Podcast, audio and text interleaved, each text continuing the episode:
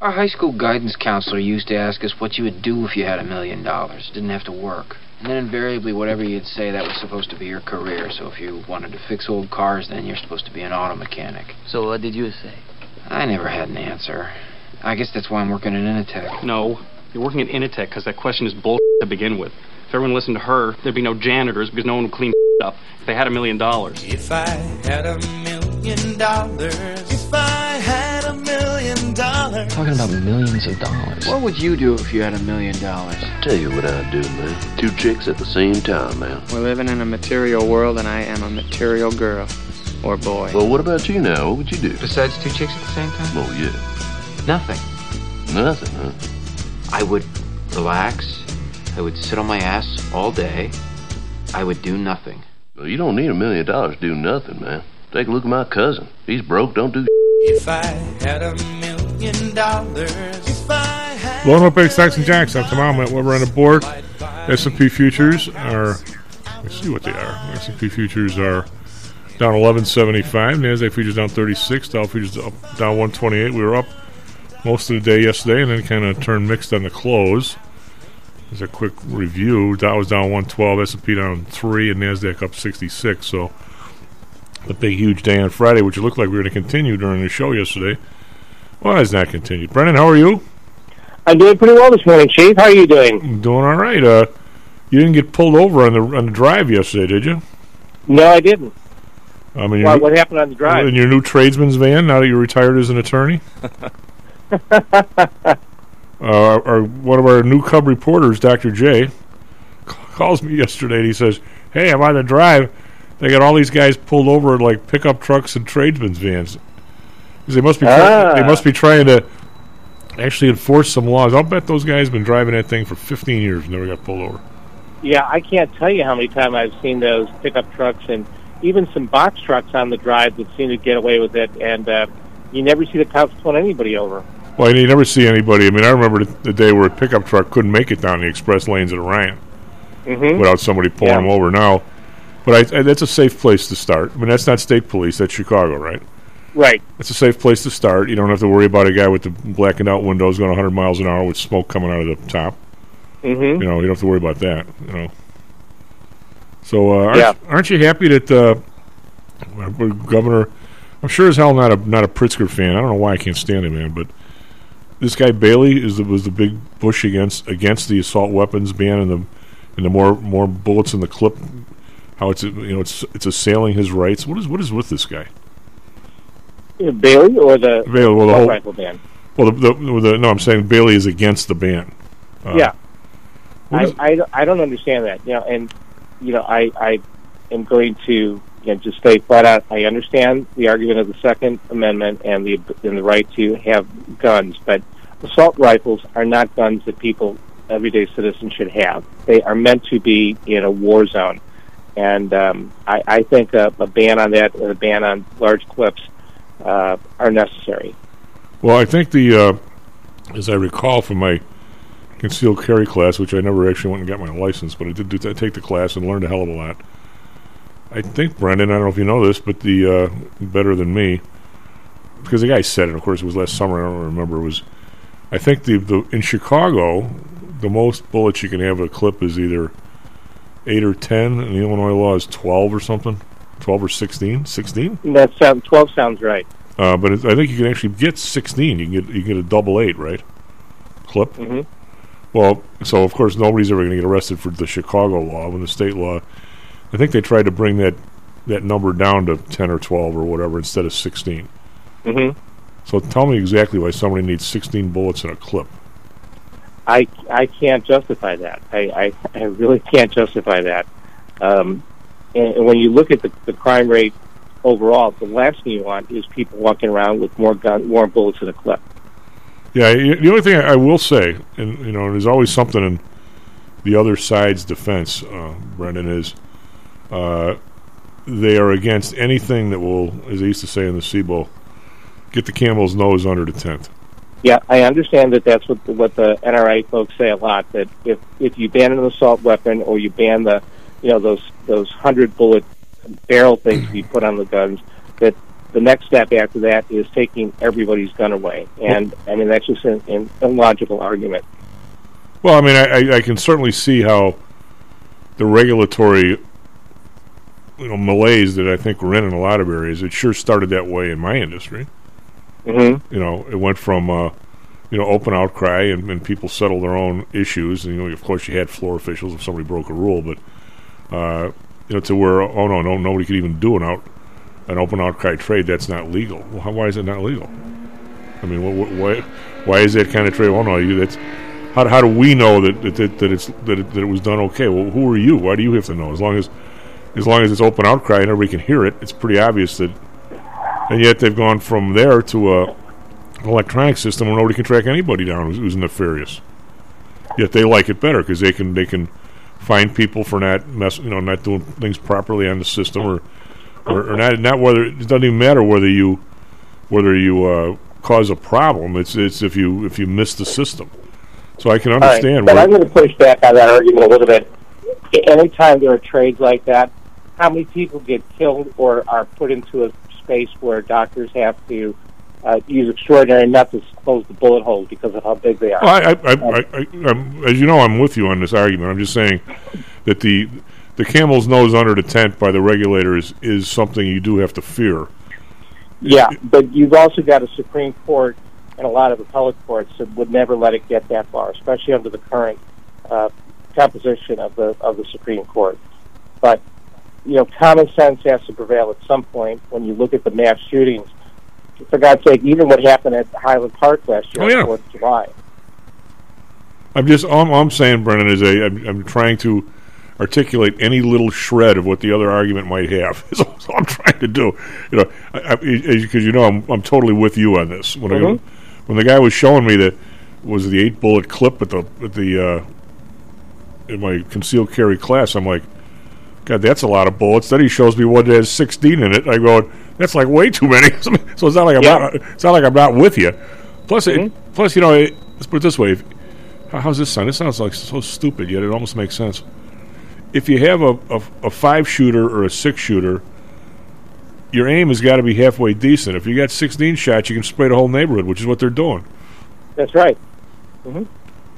I can't believe I just said that, but it's but it's the truth. I mean, one, uh, one of my judge buddies said, "What we really ought to do is send all these guys to shooting class." You know, that that sounds funny when you say that, um, and it, it's a ridiculous thing to say. I can't believe I laughed at that, but I mean, it's so outrageous that it, it is almost humorous to say Yeah. something like that. Well, it almost makes sense. At least hit the guy you're shooting at. Yeah, Well, you know, but I'd rather go the other way and not uh, allow the the first shot to be fired anyway. In that case, well, I mean, I think the I'm trying to remember the, the first three rules of of guns was uh was the first one was assume every gun is loaded, and the second one is don't ever point it at anybody, and the third one is before you discharge it, even for a legitimate reason, you have to take it. You have to take uh, a, a view of what your surroundings are. You can't shoot at a person with 15 people behind him. mm-hmm. Even if the person is shooting at you, you just can't do that. you know, because what if you miss? And you're probably gonna miss. You know, and uh, yeah, the likelihood is you're to miss. yeah. So I mean, it, so I mean, obviously the, the group that does this, they don't care about anybody, be, anything behind the person they want to shoot at, which is just. Mm-hmm. But uh, I don't know, very very very strange situation. So what uh, what, what do you what do you make of uh, the, uh, the stuff that went on in Congress? With uh, the the uh, House of 15 Rep. ballot election for Yeah. Kevin McCarthy. Yeah, you know, you and I have talked about this on the show before about minority rule, and I think that what happened last week is a prime example that for the next two years, one or two things will happen, or some combination of both. The first thing is, that will happen is there will be total gridlock. Not a thing will get passed in Congress for the next two years. The second thing is that the minority will rule the Republican Party in the House of Representatives. Um, unless, I mean, there, there's one exception to this, and I really cannot see McCarthy doing this as long as he's Speaker. And I say as long as he's Speaker because with the rules that he's um, agreed to for the House, by the way, I don't know if they got passed just. I know they were still struggling to try to get the House rules passed. But the idea that any one member could have a snap vote, a voice vote to remove him, could make it very difficult for him to uh, to lead anything in the next couple of years. But anything that that for the Republicans to move forward, they're going to have to change what's known as the Hastert rule. Remember Denny Hastert when he was the Speaker of the House? Yeah, and all I, keep- all I keep thinking about is who exactly was behind him how he got that job. Well, where the where the money was, the whole the whole switch from him, you know, how he got that job is is scary. I'd love That's to. a, a very, very good question, and I don't know the backstory at that. But when he came, you know, he came in shortly after uh, Newt Gingrich as Speaker of the House, and the Hastert rule is that the Speaker of the House would not bring anything to the floor, and I'm, because it was a Republican issue, I'm going to use the Republican Party, but he would not use, he would not bring anything to the floor unless the, his caucus alone would pass it. So he, even if it was a bipartisan bill, he would not bring it to the floor for a vote unless he knew that it could pass solely with the members of the Republican Party, his party. Is this a, a rule or just that if that if that goes forward with with McCarthy, we're never going to see a bill getting passed because I think the there'll be an extreme movement from the far right, from the Marjorie Taylor Greenes, from the uh, the Matt Gaetz, the Lauren Boeberts, who will block anything, or if they try to push forward too much, there will be some moderates who can't live with that and will push back. So it'll be a split caucus. They would be able to uh, adopt some legislation if they would have a certain number of Republicans and get the, the balance of the 218 votes with some Democrats crossing over. But I just don't see that happening right now. well, when you say the Hastert rule, is that a rule or is that a convention while Hastert was there? It was uh, an unwritten, one of those unwritten rules of the of the Republican leadership. Well, that's what it is, an unwritten rule. I mean, uh, I'm going to say Trump and uh, before him Dick Cheney and a bunch of other people have let us all know that these alleged rules are not rules at all. They're just conventions that somebody wants to do the other th- the an opposite. Mm-hmm. Right, but my, my point is that uh, the the idea was that nothing would come up for a vote unless Hastert could pass it. Hastert and the Republicans at that time could pass it without even one Democratic vote, and that was done for most of the time. And I think it was still done uh, even under the time of Boehner and uh, Paul Ryan after Hastert left. Well, that's a way of keeping your your charges in line. It is. It, it certainly is a way to keep your charges line, but it also means that very little will get done if you have a, a small vocal minority who's opposed to anything or some of the things that you want to do. Well, I was going to ask you. I don't know. I think you followed this closer than I did. I was just looking at the votes, but um, some of the published, uh, basically squawks these people had. Now, and there might have been something behind the scenes, you know, totally more right wing or something or other, way more. Uh, I'll use the term conservative, or or demanding committee, you know, uh, stuff. I really have a, uh, issues with several things, Brennan. I, I don't like the idea that the people that are in there think they run the place, and the new people are just a bunch of you just give me your vote and go work out in the club, and I'll call you when I need you. I have, a, real, I have a real problem with that. Plus, the the published reasons, things that these guys were bitching about, now whether or not that's actually the truth, was no more omnibus bills, no more bills with like forty different discussions. You know, one bill, one one reason. I agreed with all that stuff. Yeah, I, I mean, it, it's hard to it's hard to disagree with some of the ways that Congress works. Um, the, but you know that's also the so-called sausage making. You don't really want to see how the sausage is being made, and sometimes those are the only ways that you can get legislation in. Just like earmarks. Remember, for a while, the big thing was Well, that was another earmarks thing. They didn't want earmarks. They claimed they didn't want earmarks. And uh, recently, they have been allowed, and a lot of Republicans have taken a, a, a, have availed themselves of earmarks for their legislation.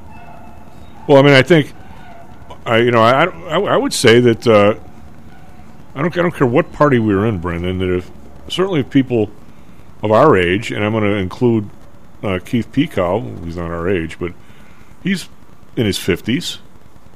I I'm going to bet, even though he's not, I don't think he's all that conservative. He'd have been he'd have been on the side of these guys. I'm not going to Mhm. I'm not going to sit on the end of the bench for ten years. Mhm. I'm coming here to be a representative. And by the way, you're a representative too. You don't get to outclass me by you get everything and I get nothing. I mean, that's not. I don't think most American people realize that's what's going on.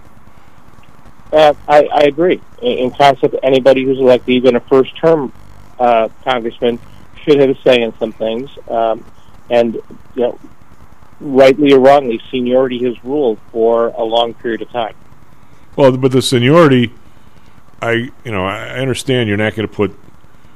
I mean, I I, just, I chaired four different committees on the CBOE. I mean, I know that the, the the day somebody gets appointed to it, you don't make the person chairman. Right. I mean, I mean, it, that just doesn't make any sense. But by the same token, uh, you you can't be left out in the hall either. And and there are people who have an awful lot of ability. I mean, somebody could have been a CEO or is now a representative. That guy shouldn't have to wait, you know, five terms before he gets a even a, a vice chair of a committee. I mean, you guys, the guy's been running something for, for longer than anybody in there has. You know, so it's plus the combination of the people that are running these places and the lobbyists and the money. It seems like the top thirty people are just totally co-opted. It seems to me. I mean, I'm sure that's probably a, a bad thing to say, but it seems like it might be.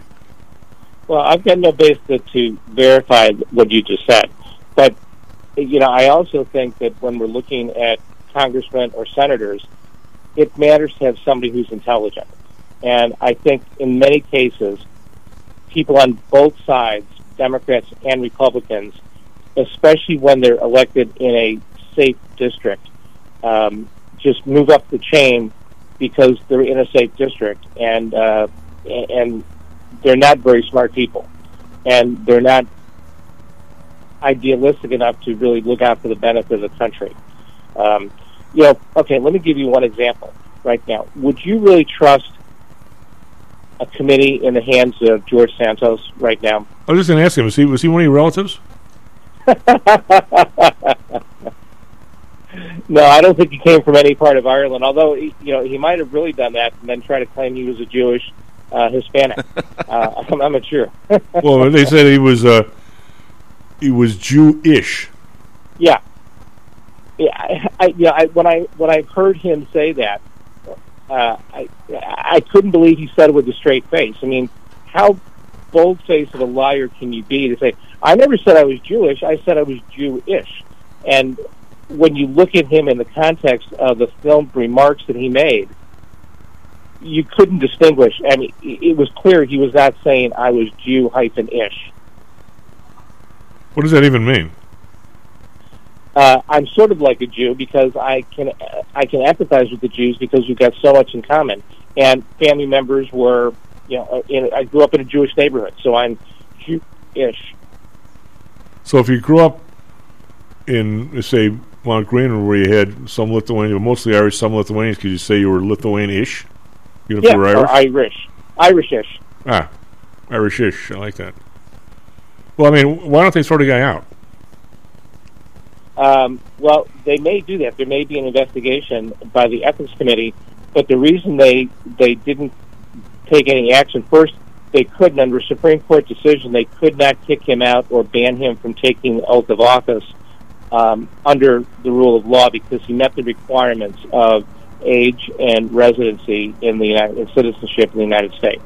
However, once he's in, the House of Representatives can take action to expel him, or like uh, Adam Clayton Powell, for example, is somebody who was expelled. Um, so they could take action. But Kevin McCarthy may not want to take any action against him because he's a vote for McCarthy. And look how close it was for McCarthy. You know, arguably Santos was the vote that put him over the top. Well, you, you mentioned earlier that, uh, and I by the way, I had this somewhat vigorous argument with uh, a, a retired attorney, a liberal re- retired attorney at the Tripoli Tap. Um, Manny knows what I'm talking about, and he was giving me the, you know, chief, you you you can't say stuff like that because people believe you, and if you don't check all your sources and aren't 100 percent correct, uh, you're leading people the wrong way. Uh, and by the way, he's absolutely right about that. So yeah, I, I, take the criticism, but um, there's also a a uh, um, there's, an undercurrent to this, Brennan, and you're going to disagree with me totally.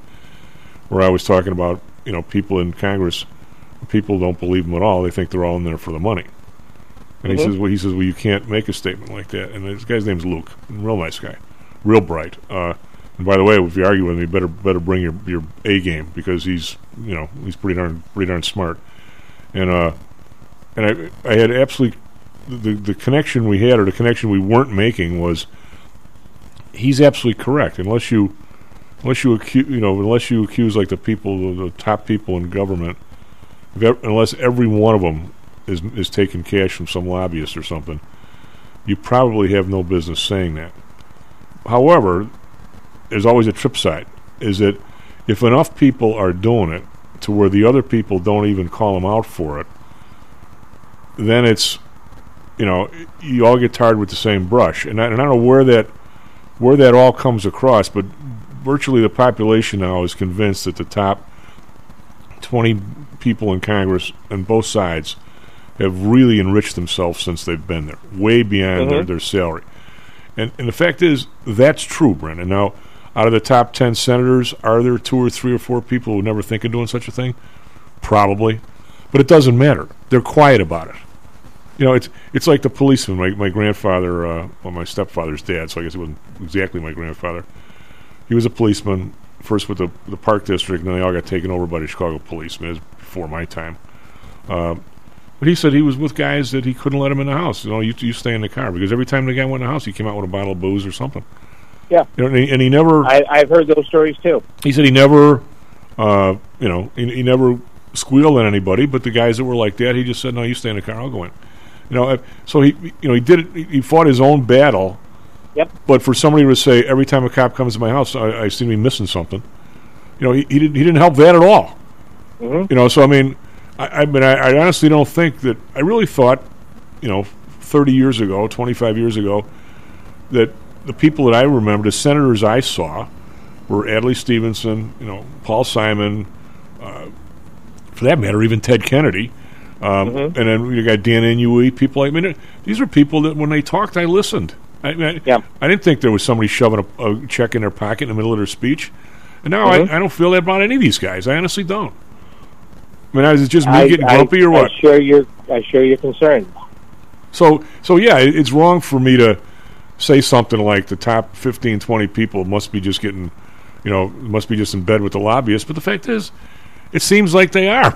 you know, I, uh, enough to where everybody knows who is and who isn't. I mean, look how much money McConnell's made since he's been there. Look how much money and how his wife's jobs, and look at Pelosi's husband. I mean, I'm, I'm sorry the guy got beat up, but all these people, they've they've got multitudes of cash more than they went in there, and we all know what they're supposed to be making. Well, I, I think that Pelosi was doing pretty well for himself before Nancy got elected to Congress, but certainly he's increased over time. Um, and and I, I think there are people uh, who did have successful businesses before they went into Congress. Uh, but overall, I agree with you. It's really strange. Um, and again, I'm going to point to, to Santos, where when he ran in 2020, he listed his uh, that he was making fifty thousand dollars in salary. When he ran in 2022, he's at a point where he can lend himself seven hundred thousand dollars and doesn't explain where he's getting his income from. Um, and he's still allowed to take his seat and remain in his seat even after the election without the rest of the Republicans saying, Well, I mean, you're. I was going to say your buddies. I'm sure he's not your buddy. Was it was it Terrence Smith? He got booted out of the state legislature here. Derrick, Derrick Smith. Derrick Smith. He's he was my guy, hmm and of course he gets elected again, like unopposed. Yeah, no, no, uh, no. When he uh, ran again, he what he did have somebody against him um, that was nominally supported by the Democratic Party, but it was a guy that had little chance to win. But I mean, he was unopposed in the general. There was no Republican. Yeah, yeah, right. Yeah, that, you're right because that was the primary. So he ended up with. Uh, so once you you now this guy, if I mean for him not to get booted, or for not anybody there to show a, a huge outrage, or for uh, the guy not calling for him to resign, is an affront to the American people. It's an affront to anybody. So, but I will say that I mean I'm not going to say this. I'm going to ask you if he gets booted, and there's another election there, and he gets elected again, then you can't boot him again, right? Is it, Why not? well, but in the Illinois State Senate, what if a guy gets elected back in? You can't boot him for the same thing. Well, yeah, that, that's kind of the double jeopardy argument, and yeah, that's what happened with Derrick Smith when he came back in after his reelection, after being expelled from the from the House. they said that he's already been punished for his actions the last time, so we can't kick him out this time. Um, but still, it seems ridiculous. I mean, that's why, uh, you know, if you're going to enforce rules like that, you really say, you know, you're you're convicted of, of bad acts, you're done. you know, and, and when you're talking about you know, some of the other things that have happened, you know, we've we've got prime examples in our recent state history. Uh, first, with what Blagojevich did when he was arrested and and impeached, and then kicked out and barred forever again, versus somebody like a Mike Madigan, whose trial has now been set for November of next year. And the idea of horse trading, politicking, log, log rolling, uh, you know, helping your friends out in a way that is distinguishable from what Blagojevich did. Well, this and guy, everybody does it. That was Blagojevich's argument. well, this guy, if his, if his buddy actually, supposedly, I was reading last night that one of his staff members was uh, saying he was, uh, um, who, who just won the speakership? I'm going brain dead. Uh, that he was his chief of staff getting money for him. So he was he was misrepresenting who he was on the phone. I don't know if you- I don't know if you Oh, yeah, I heard about that too. That, Yeah. that he said that one of the people who was calling him, whether it was him or somebody else on his staff, said that the caller was from Kevin McCarthy's staff, so give me money. The Kevin McCarthy supporting me. I, I heard that story last, Yeah, last was, couple of he- days. he said he was McCarthy's chief of staff or something. Yeah. Brennan, if you wrote a book, you, you you wrote you, you label this as fiction, you wouldn't sell one one one book, and yet here it is playing out in front How of true is that? How true is that? That a lot of this stuff, if we were to bring this to a, a, a book writer or you know for fiction or a Hollywood movie, they say no one's going to believe that. it is amazing. All right, buddy, take care of yourself. S&P Futures up seven. I'm sorry, down 17. As if he's down 73 after two days of being up. Used to saying up, but now we got to say down today, at least so far. Be right back, Stocks and Jocks. How much confidence do you have that your investments will make you wealthy? Do you truly know the odds? Welcome to Luckbox, the control freak's guide to life, money, and probability. Luckbox shows you how to gauge the likelihood of success before you commit to an investment or any other decision. And Luckbox is free for one year at luckboxmagazine.com/jocks. Each new issue dives deep into the current investing climate, separates the signal from the noise with relevant trade ideas, and equips you with cutting edge tactics you don't already know. Luckbox is the essential magazine for proactive investors who are hell bent on pursuing life, luxury, and happiness through sports, fitness, travel, food, spirits, music, and a whole lot more. Smart investors don't bet on possibilities, they play the probabilities. Luckbox is $7.99 on newsstands, but you can subscribe for 10 free digital issues at luckboxmagazine.com slash jocks. Don't rely on luck. Get Luckbox at luckboxmagazine.com slash jocks. Is your business being challenged by the complexities surrounding healthcare reform or other matters related to human resources management? If so, then Cognos HR can help. A longtime friend and contributor to the Stocks and Jocks radio program, Cognos HR provides its clients with a perfect blend of strategic consulting and day to day HR management to drive overall improvement in business performance. Companies that join the Cognos HR family are better able to manage healthcare costs, enhance benefit offerings, and improve employee satisfaction by leveraging our access to Fortune 500 benefits. Our innovative onboarding and payroll technology, along with our constant attention to detail, enables us to provide the highest level of quality service to our clients. Now, your time and energy can be focused on generating business and increasing your bottom line. We'll take care of the rest. For more information, call us at 630 401 8810 or search us on the web at cognoshr.com. Cognos HR, Innovation in Human Resources, licensed in Illinois and Arizona. Hello, this is Tom Howell, the Chief. Confused about investing these days? I suspect you are not alone. Investing was never easy, although at times it may have seemed so. I think one reason behind the current concern, although maybe not explained as such, is how the fluctuation in the American dollar and the associated politics is affecting your investments and your wealth. It may not be enough to make some money in your investments. You may need now to make enough to exceed the amount that your leadership is depreciating the value of the dollars you've worked your whole life to accumulate. That same leadership has seen fit to maneuver risk free interest rates to near zero. Providing positive risk averse returns in a zero interest and declining real wealth environment is by far the toughest assignment I've ever had in my years as a money manager. I'm sure that a lot of you have heard that one way to possibly deal with this problem is to invest in so called hard currencies like silver and gold. The idea being that they will retain their relative value in the face of devaluation of paper currencies like the dollar. To be honest, I have never been a gold bug. I've always had faith that having enough dollars and a good investment strategy was good enough. Now I'm not so sure. But I do know that if I did invest in gold or silver, I'd want to do it in the same manner as we do with PTI for investments in the market, with defined risk. If you feel the need to invest in gold or silver, we can do it using the same strategies that we use for our protected index program. No matter what you invest in, we feel that you need to know and control your risk. Find us at PTIsecurities.com. That's PTIsecurities.com. Stocks, jocks, Stocks and jocks. stocks and jocks. You are out of control. Here, right now, right here, right now, right now.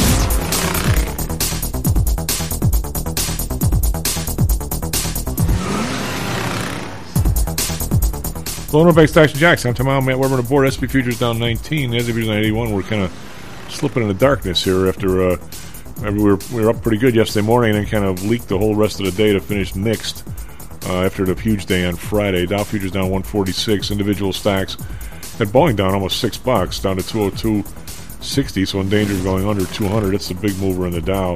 Uh, got Salesforce down a buck 14. We got a uh, well, ask Joel about this. We've had a lot of stocks that have have gone up because they're laying people off. I never quite could get that part, but somehow we've been doing that. We're in Europe. We've got the DAX down 70.5%, FTSE down 14.2, so not much there. Kick around down 48.7, so moderately down there. In Asia, Nikkei, Nikkei up 201.8%. Hang Seng actually down a little bit, down 56 points. It's 0.2%, but still over 21,000. A far cry from 14.5 late October. Shanghai down 6, 31.69. It's 0.2%, so not much going on over there. Yesterday we finished down 112 in the Dow, down 3 in the S&P, and up 66 in the Nasdaq. So we finished mixed after a very strong opening. Uh, bonds up 5 basis points, 3.57. The bond up 7 basis points, 2.28. They're actually kind of closing in on us a little bit. They're still a point lower, but uh, a lot different from the day when they were like minus 0.8 and we were positive 1. Uh, Japan unchanged, but they're 50, 0.5, 0.51 now, actually 0.506, which is the little bit above the upper end the Japanese government said you guys can run to. So I wonder what they're going to do about that, if anything. Oil up 33 cents, 74.96. Brent up 28 cents, 79.93. Natural gas down 13 cents, 377. Because everybody in the suburbs are getting tax bills like, or gas bills like four times last year, when gas is like actually lower than last year. That's just swell. Uh, gold down 50 cents, but still 18.77. Silver down 25 cents, 23.62. Copper down a penny, 401. We got Bitcoin up 15 bucks, 17,234. We got the U.S. dollar, which has been getting pummeled, is now uh, kind of unchanged on the day. With the pound is 107, the euro is 107, the pound's 121, higher than it has been. Maybe we got for us traffic weather sports. Great game last night. Did did did, did Weber Barbecue have a a, a uh, commercial in the fourth quarter? Did you want that money back? Yeah, I feel bad for anyone that paid for second half commercials. Uh, 36 minutes past the hour. Good morning to everyone out there. Uh, we have a couple of issues already on the area expressways. We'll start on the Stevenson northbound side. There's a crash at Pulaski, which is exit 287. That accident's been moved to the right shoulder, but that's causing some delays if you're heading northbound on I 55. And then uh, to the east of that crash, uh, we have an issue on the Dan Ryan. It's a vehicle fire that's been moved to the left shoulder on the express lanes, northbound side at 47th Street. Uh, so you're having to uh, slow down to get around that. But those are only two issues in the area. Everything else looking good out there. Weather today, another uh, well above normal uh, mild January day today. Partly cloudy skies with a high of 43. Right now it's mostly cloudy and 38 degrees downtown. For our Phoenix listeners, perfection today. Partly cloudy with a high of 72. Right now it's clear and 50. In sports, the Bulls lost to the Celtics last night, 107 to 99. First time they've lost to Boston uh, after winning the first two against the Celtics. Suns were off. They're at the Warriors tonight. Blackhawks were off last night. They're not back in action until Thursday night. Uh, the Coyotes were off too. They'll host the Sharks this evening. And lastly, as uh, Chief mentioned, the Georgia Bulldogs are your back-to-back NCAA football national champions. They had no trouble with TCU. 65 to seven was the final in that one. Chief. We have Mr. Joel. We do. Joel, how are you? I'm going to give you one of the greatest lines, in one man's opinion, in like in like all of sports. Way way back, long before any of our time, uh, even Okay. your even yours. Evidently, the Bears, and maybe Maddie can find out what year this was. The Bears beat the Redskins like 73 to nothing in like a in like a the NFL championship game. I don't know what year this was. You know, 20s, 30s, somewhere. Evidently, the, f- the first play of the game, quar- the Redskin quarterback back when they were the Redskins uh, threw one to the guy in the end zone. He was wide open. He dropped the ball. So after the game, one of the few reporters at the time says to him, If you'd have hung on to that ball, do you think the score would have been different? And guess what the guy said? Eighty to nothing. He said no, it would have been seventy-three to six. Oh, oh, it was the other team. Yeah. He goes, Wow. What a, um, I just have to say that uh, as much as I wanted to win that TCU game, uh, I'm, I'm glad it wasn't out out there taking that fashion from the Georgia Bulldogs. What an impressive display! Uh, 25 year old quarterback will do that for you, but man, oh man, it just um, I don't know. It shows you the weakness in the college football playoff system. I mean, you think someone like Alabama is not sitting at home saying, you know, we're not going to lose 65 to 7. Uh, really a, a big dud there, and uh, a lot of people are very disappointed the way that turned out. I'm just uh, glad it wasn't my Michigan Wolverines on the other end of that whooping. Well, it wouldn't have been. It wouldn't have been because they have personnel that can match up with those guys. At least, probably the only team that really can is Ohio State, maybe Alabama, but Michigan was pretty close. I'm going to lob one out there for all, all those who, you know, are convinced that these kids can play like another 30 games. They should play in April because we want to bet on them. I'm going to say that the the teams like TCU or maybe even, well, maybe even the Irish or anybody up in the higher end of the of the of the also rans. I say the also rans, not the teams that have these kind of depth. And oh, by the way, I think that even the Alabamas of the world are losing depth because they've got all kinds of people in the transfer Mhm. portal. But the the idea of putting, I mean, you know, I never played college ball, but I've been pretty close to it for a while. There's a lot of games where the the teams you play aren't all that good. No matter what schedule you are, there's a sidewash state on there for somebody. So when you start taking a team like TCU, which maybe was a Cinderella team, but you take that halfback off the team, and then one of their linemen went down early. They they had a play now what between their their they had a they had a championship game right, Manny, in their in their conference. Yep. Yep. Right, That- they which they lost, by the way. so but they had to play that game, all right, and then they had to play the semifinal game against. Essentially, it's a pro game at that level. Then they had to play this game, and it looked to me like they had nothing left. They had nothing left. Whatever that they that, that anybody they threw in from the bench was nowhere near belonging on the same field as the guy with Georgia, because they don't have that kind of depth. Now, if you start two years from now, if you start adding another two games at that level, I don't know what you're going to find out by the final. I mean, you're going to have teams that, you know, five of their top 12 people are hurt, and, and all of a sudden they look like, is this the team we looked at all year? I, I, I think that's it's real danger to do that. I really do, and yet nobody doesn't matter as long as you get more money for it. It's okay, but it doesn't. There you go. It doesn't surprise me like something like this happened. I mean, it was I, I would not have guessed it last night, but I mean, you I mean, you know, the Irish have have uh, on their best year they can match up with somebody, especially early in the season. But if all of a sudden, if they played five games in a row, where, where all of a sudden five of their ten big guys are playing at half speed, they're going to get mashed too. They don't have. I don't think Alabama's got the depth anymore with the portal, but I, whatever it is, something's wrong here. That that team had no no business on the same field last night. Where a month ago maybe they did. You know, something's wrong. I don't. Or am I just crazy? Or both? I mean, injuries injuries are always you know part of the game. I mean, uh, you know, Michigan you know lost Blake Corum uh, the final couple games of the season, so everyone deals you know deals with the injury or the fatigue or whatever. But I, I just think it just goes down. I mean, you look at those Georgia players. And I'll just say, you know, and I, I can't even tell you their names, but I'm looking at this one. I'm like, oh, he's he's going in the NFL. Oh yeah. He's going in the NFL. Oh, he's going in the NFL. So, um, you know, uh, Kirby Smart, great coaching. Uh, it's just a disappointment, you know, you know, to have a national championship game come down to that.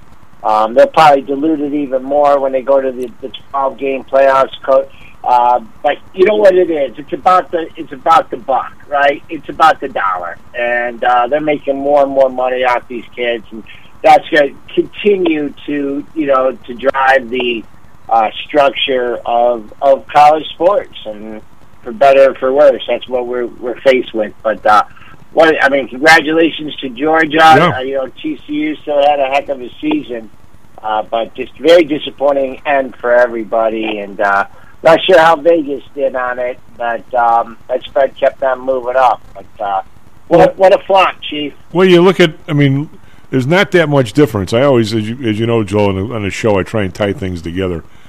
There's not that much difference in my mind with what happened last night, and look at Week 18 in the NFL. I mean, there was, I mean, nobody's playing. It's, this team's, this game's worth something. This other one's not worth something. This team, like the the Lions, have a particular grudge against the Packers, so they actually gave a crap. Uh, but basically, anybody, it, it was it was an absolute war of attrition. How many second and third in walk-on quarterbacks were playing by the last week? I mean, you, you just can't play that many games at that level. I mean, in in that sport. I mean, you can in basketball or baseball. I mean, it's not the same. But there, there's there's a limit to how many, even in the pro level, when these guys are men, how many games can you play at an extreme level? And what what are we up to now? Seventeen plus what? Four more, maybe?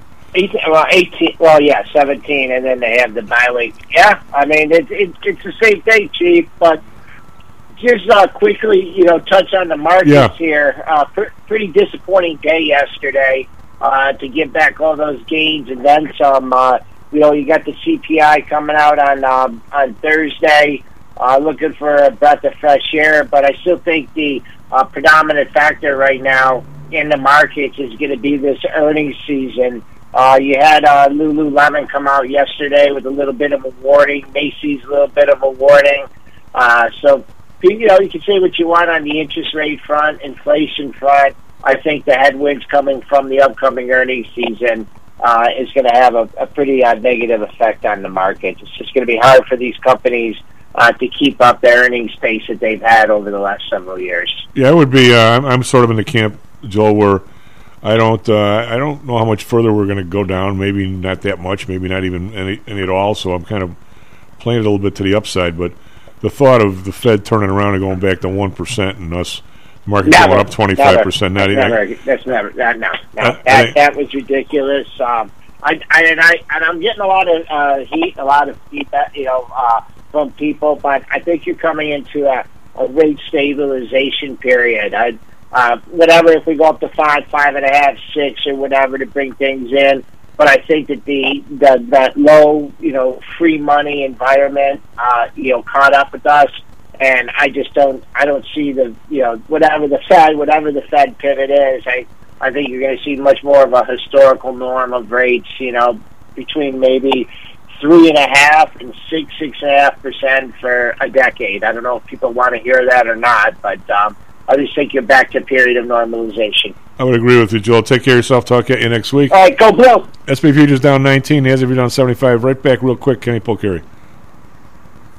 Are you one of the millions of people who suffer with pain? Do you wake up in the morning with stiffness in the lower back or neck? Why are you using medication to cover up the symptoms without treating the actual cause? Painkillers, muscle relaxants, and anti inflammatories are not the answer. At ChiroMed, physicians are trained to detect the cause of your symptoms and to correct the underlying problem. If you're ready to listen to common sense and do what it takes to make changes in your body that can affect your health for the rest of your life, give ChiroMed a call and set up a complimentary consultation. They are located in Orland Park and can be reached at 708 403 2727.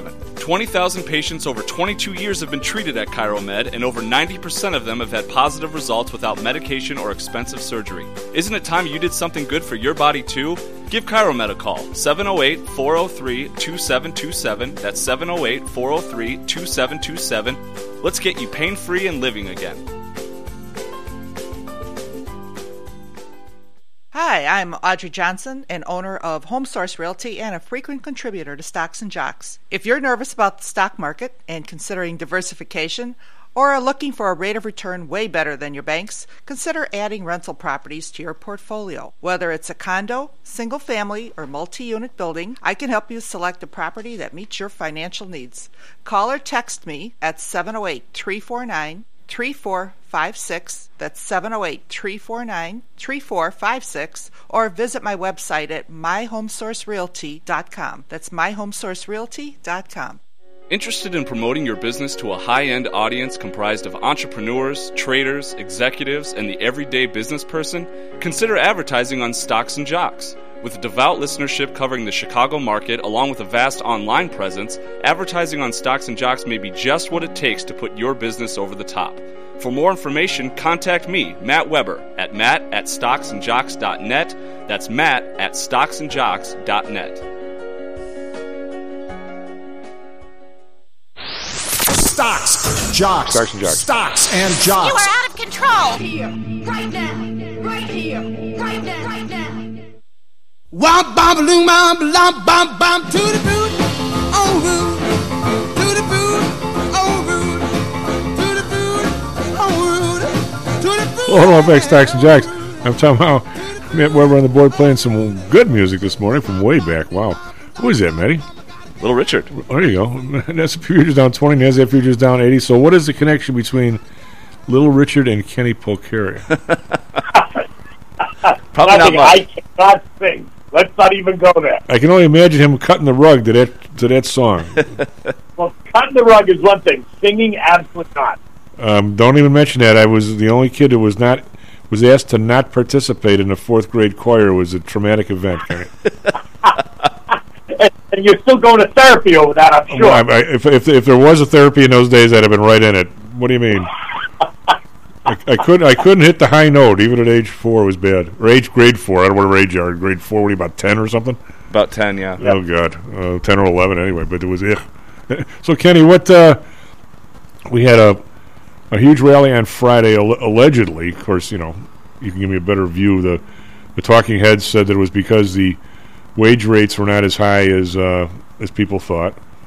And uh, so and now we had uh, Salesforce up a couple days because they're laying off people, and we got Oppenheimer saying buy Coinbase because they're laying off people. I have for all my years been just let people. That stock was up yesterday. Mm-hmm. Right?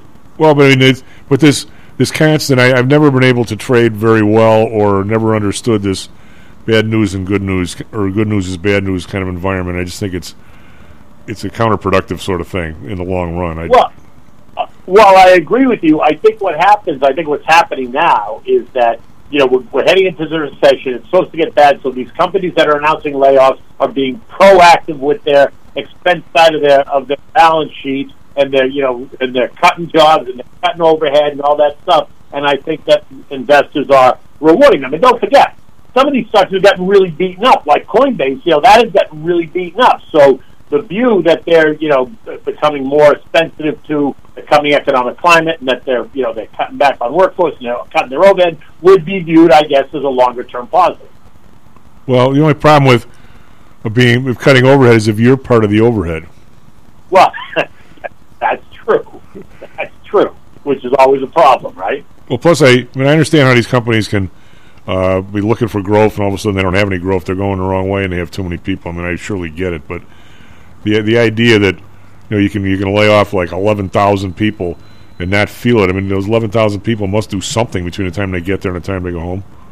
Well, you know what's interesting about that, and somebody made this comment, you know, a couple of weeks ago when when Elon Musk went in and you know and just threw fifty percent of the people out. He threw fifty percent of the people out, but yet Twitter continues to function. Like there's no there's no there's no noticeable lag or or fallout from all those people laid off of Twitter, leaving somebody on Twitter to ask, what were all those people doing? Well, I mean, you. I've never been involved in a in a huge uh, software. I'll use, you'll use the term software company, but I know if you'd have laid off a whole bunch of people at Pullman, the first thing would that would go would be all your all your maintenance of machines, all your maintenance of this and that, and and the railroad car would probably still spit out the back end, and you'd say, "What all those people do?" But a year from now, you'll know what they all did. You know, I mean, it's right. I mean, Well, and so and so maybe that's true. Maybe we don't know yet, but we're going to find out, right? Um, but but to the to the point that we're talking about in, in this environment, I think going forward with all these these announcements, by the way, have, you know they've been they've been announced. The layoffs had been announced, and now they're actually taking effect. Which, by the way, is going to show up in the data. And like you and I discussed this, I think last week. You know, next month's NFP report should start to reflect the fact that all these people are now you know, uh, collecting unemployment or uh, no longer employed. So the employment rate should start to pick up, even if it's slightly. It should start to move in the opposite direction, right? Well, I mean, even, even with the Twitter, again, you know way more about it than I do, and so does Maddie. But I'm going to say, since he laid off the people, and you know, I'm a, you can tell you're a people person too, Kenny. There's no doubt about that. I have not heard of one innovation that Twitter's done since those people were gone. There's no. Agreed. I haven't either, but I think that's a work in progress. But I think what's interesting is that he threw out all those people, and somebody asked, well, okay, Twitter hasn't changed, the platform hasn't changed. It's not like it's any slower. It's not like you know there's anything that you have noticed that's happened. So what were all those people in fact doing? Maybe they were all you know censoring censoring the speech. I have no idea, but it's interesting. Yeah, I mean, in any in any place, that's what's so that's what's so weird about all this, though, uh, Kenny. When when you do these kinds of things, if if you're a, a manager and you come in and you don't know anybody, you'll do, you know, all right, we're going to cut out cut ten percent across the board. Well, first of all, if your management, any kind of company, you're going to have good managers and bad managers. There's going to be a good manager that doesn't have any extra people. So if he cuts ten, you got a problem. There's another guy who somehow politically does well and he's got 20% extra people. No, he's so you cut 10, you're never going to know it. But the fact is, some people are good and some people aren't. You know, it just it, it sounds good on the on the on, on, the- on the stage at you know CNBC or someplace, but it's it's just not right. You know. Plus, I have this weird feeling that the people who are getting fired are the people who don't don't show up to work. I don't know if that's true or not, but it's a lot easier to fire somebody you never met. Just just saying, if ever had to fire anybody. Uh, I'd, I'd fire the guy at home first that I never met. Just just saying. I, I, I've had to fire people, and it's not it's not fun. But No. So what do you make of? Uh, I, I I'm Joel and I were sort of discounting any if, if we're going to get a big rally the next few years. I think it's going to be I use the term legitimate rally because all of a sudden we we come out of a recession, which I think we're in, and all of a sudden we start you know have some new companies and and, and the recession you know the the market will bounce back, but sort of like 2000, it may not bounce back in the same stocks that people think should go right back up. I mean, I think we can bounce back without Amazon going to 200 again. I mean, because we did that in 2000. yeah, 2000. no, I, I agree. I think you know, I agree. I think we can. I mean, I think names like Amazon will participate for sure, just as I think they will. But um, I think you can bounce back without necessarily having the same leadership as. But I think any any thought of the the Fed all of a sudden winging 30% more money in the system in the next two years and blowing the market to new highs, you better take that off your radar screen. I don't think that's going to happen. Yeah, no, I, I, well, I agree. I don't think it's going to happen. At least, at least not right now. I think we've got a lot of work to do, um, and I think this. I think it's going to be very interesting to see who does take the lead.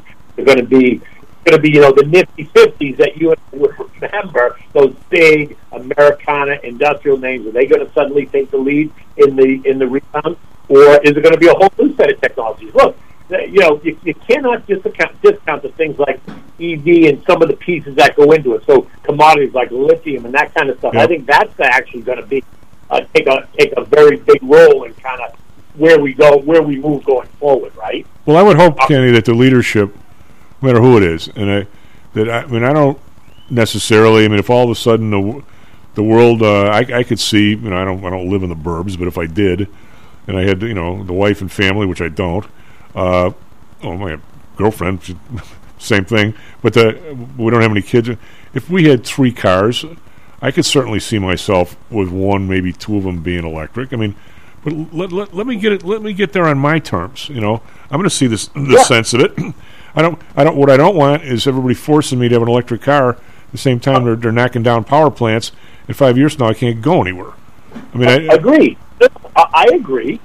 I think, and, and so I think that's right. I think there's going to be that realization that you, that can't happen, right? But I think there are new technologies that are that are going to that are going to appear that are going to create um, opportunity, whether it's in batteries themselves, whether it's in battery storage, whether it's in you know solar um, or or or uh, uh, renewable energy. I do think that that's going to be an area uh, in the economy that's going to provide some leadership going forward. But it seems to me, Kenny, I would rather have an even playing field where guys like, well, maybe we're not ready to start up a new firm right now, but uh, you and I, but but there was a time when we would have. Let us just have the tools to do it. Let us have decent bank rates. Let us have decent borrowing capability. Let's not Right. Let's let's have us when we form a corporation. Let's not have Dodd Frank say we got to pony up our house to get a ten thousand dollar loan for the corporation because that's what, that was the whole purpose of a corporation. You don't have to do that. Jeff Bezos doesn't have to do that. Let's even the playing field and let American people be American people.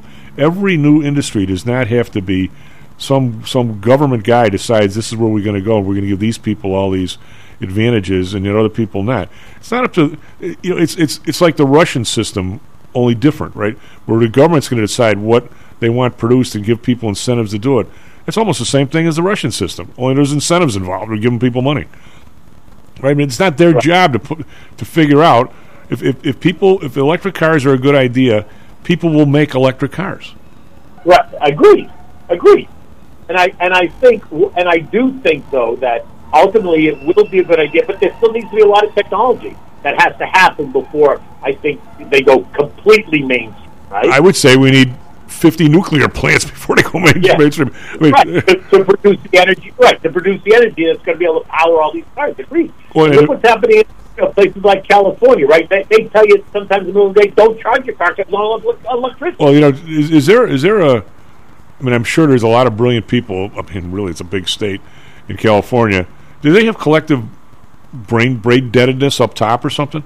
I mean, you, you need to somebody somebody somewhere in in the bowels of government could tell you, okay, if we go to X number of electric cars in ten years, what it's going to do to the electric grid, and oh, by the way, what's the, what's the lead time for a nuclear plant or, or more windmills or whatever you're doing? And if the lead time on that is 20 years, you're going too fast, Kenny. This is this this is a third grader would know this. Right. You would think. I mean, I think we have some smart third graders, right? Yeah, yeah, you- yeah. You would. But I mean, you wonder. So, well, if you were if you were placing, which I'm, you know, I've got a lot of money I'm managing for people right now. I'm, I'm uh, s- kind of setting myself up for a, a flattish but slightly positive uh, year, Kenny. Which we're going to be, maybe with uh, you want to be a, a call seller, maybe you want to be something else, but you want to nip a little income. You probably want to stick with the companies that pay a little dividend. But I think you, if you stick in those areas, you might actually have an okay year, not a thirty percent year, but if you you know add some of the maybe the premium you're taking in with maybe the dividends plus a little bit of appreciation, you can have a nice year here. I, that, that's what I'm sort of planning for. Are you, are you seeing either a huge shoot down again, another twenty percent, or a thirty percent? No, I don't think we're going twenty percent. That's the way Morgan Goldman call for twenty percent down. I don't see twenty percent down, but I would not be surprised if we saw um, if far as test the October lows of like 3,500, 3,490, 3,500. That would not surprise me. Um, but Morgan Stanley came out yesterday again, Mikey Wilson, with his you know weekly prognostication, saying that we're underestimating uh, corporate profits are still too high. He said uh, we're underestimating the recession, which people think is going to be mild. He thinks it's going to be more severe, and thus he's reiterating his his uh, S and P 3000 call. Goldman doing the same.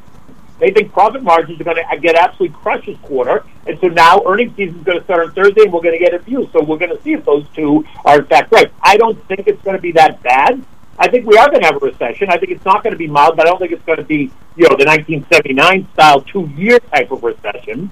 But I do think it's going to be harder than what they what what they're letting on, and uh, partly because the Fed continues to tell everybody, we don't care what you think is going to happen. We're telling you we will continue to raise rates. They said it again yesterday, Mary Daly. She said there's an argument for both 25 or 50 basis point increase in jet in February, and that the rate should be higher than 5% before they stop. And so that's going to take us till May. That's not going to take us till March. They're going to keep rates until May, and I think the market's not prepared for that.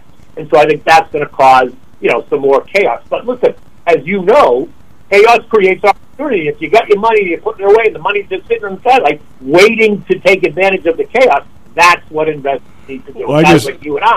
Yeah, I'm just- uh, I'm- that's what they need to do. I'm, I'm, I'm agreeing with you. I, the only thing I, I worry about is the inability of, of small businesses to get capital and to move forward from banks and stuff is, is way worse than it was 20 years ago. Well, that, and that might and that might that might be part of the problem why we're going into a deeper recession because that may in fact continue to be true, right? Yeah, and I think you know the the, the, the skill set of a lot of the people that need to be hired. Uh, although there are more and more schools ramping up for that, uh, so we're moving in the right direction. I, I think on the lower levels, I just don't. It's it's a one or two year game to get there, and it you know, and I think we need some more help from uh, our leadership, which is to me pretty clueless. So I mean, you know, but, I, but by and large, I'm still relatively bullish. I'm not telling people to get out of the market or anything. I'm, I'm, I just think we need to protect ourselves and like I said, for maybe the ten or twenty percent further down. But I, I you know, I'm, I'm a little concerned. I know we're a little over here, but I, I, I, I think this this whole crypto thing, Kenny, we keep pulling a stool out or a leg out from under the stool every day. Is this thing going to collapse or is it going to hang in there? Uh, uh, listen, I think I, I I think that crypto is not going to do anything, at the moment, which doesn't mean to say I don't think there's not a future in it. I do think there is. It's just not going to be. It's not going to certainly be the ridiculousness that they were all talking about a year ago, right? I think the Fed's going to create a digital currency partly because I think it's about control. They want to know exactly where you are. They want to know exactly how much money you have, where you're spending it, where it's sitting, what you do with it. I think that's the reason that that crypto is going to continue and the digital currency world is going to continue to uh, expand because central banks around the world want more control. Well, we should we need to push back on that, Kenny. Anyway, take care of yourself. By the way, I, ne- I never I never got the recipe for the short ribs.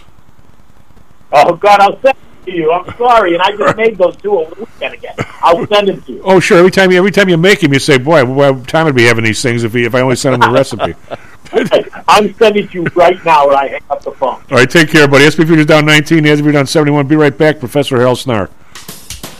This self directed trading is a lonely job. Online trading is not as easy as point and click. No, it's not. Everyone, even professionals, need to share ideas and think out loud every now and then. That's what I like about PTI Pro Direct. Their staff of former option floor traders really helps me choose the right strategy for trading option volatility and plan the time decay for my covered writing program. Yep, nothing can replace years of trading experience to stop you from making that dumb trade and for saving a few bucks. We've all been there and done that. yeah, I have access to all that great trading advice and experience for just a penny a share for stocks, $1 for equity options, and $1 minimum a trade. Our clients at PTI Pro Direct can call when they need a little help on a trade or just to talk about the market in general. We trade every day. We love this stuff. That's what I like most about PTI Pro Direct. Cheap prices, along with great advice from real floor traders. It's the best of both worlds. Tell your friends. That's PTIProdirect.com. PTIProdirect.com. Hear ye, hear ye! The Homer Broadcasting System is on the air! Stocks, jocks, Stocks and jocks. stocks and jocks. You are out of control. Here, right now, right here, right now, right now.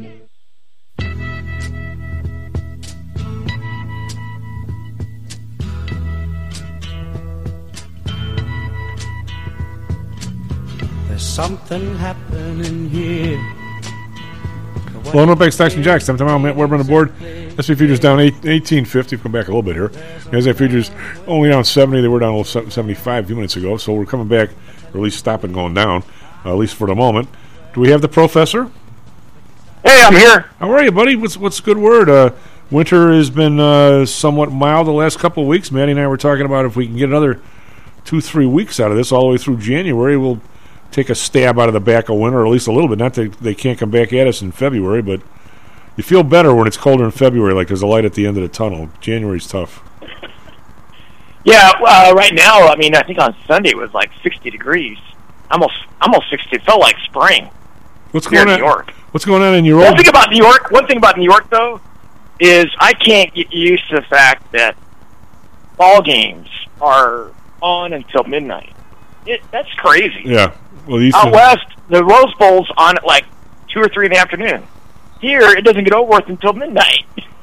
Well, yeah, it's. Uh, I, I actually, you know, being in the in the Midwest, we always. Uh, well, I was always even before I did the show. I was always at work just trading at seven o'clock. I wanted to be here with all my positions, and by the time you, and we started at eight thirty, you had your trade checkers around there at, at seven thirty, and you, you had your guys went through all your trades, and so it was always an early day. And whenever I grew out to New York, when I was on the the board and chairman of the committees and stuff, and those guys had a whole different view because the New York Stock Exchange didn't open until nine thirty, right?